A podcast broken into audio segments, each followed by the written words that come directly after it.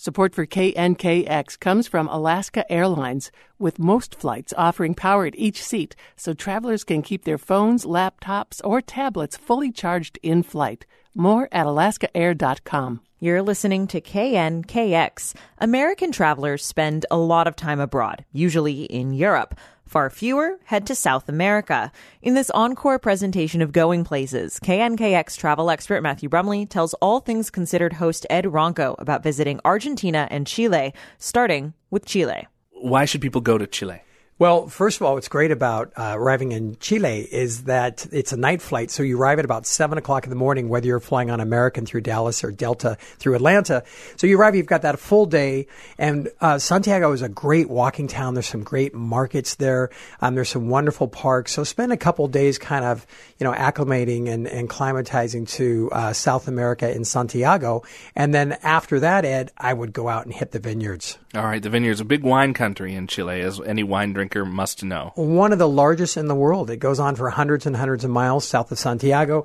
These estates, wine estates, and I've been to several, are so amazing, Ed. There's these wonderful old historic buildings that date back to like the 16th century. These are very old vineyards and very old houses, and the same families have been pretty much running these vineyards for sometimes hundreds of years. So I would actually do the wine route. I would stay at maybe one of the old estates south of Santiago in a little town called Santa Cruz. Hmm.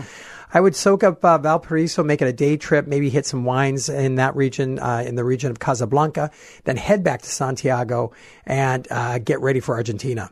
All right, so we're going to Argentina next. How do we get there? Well, my favorite way to get there is get up at sunrise, catch a bus, and head over the mountain pass uh, that heads to Mendoza. How long does that trip take?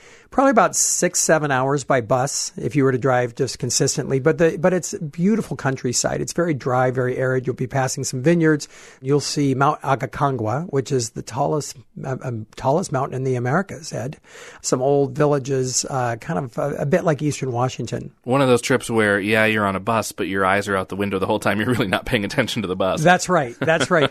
and you know the funny thing is, uh, even though their frontier runs for thousands of miles Argentina and Chile are completely different culturally. Um, they'll tell you that. I mean, it's a completely it's a rivalry between the two countries. But once you drop into Argentina, it's kind of like going from Germany or Austria down into Italy. It's uh, it's a little bit more relaxed. Uh, you know, they're known maybe not to be quite as efficient as the Chileans, and they'll tell you that. Uh, but they know how to live. They know how to have a good life, and they make some really mean steaks in Mendoza.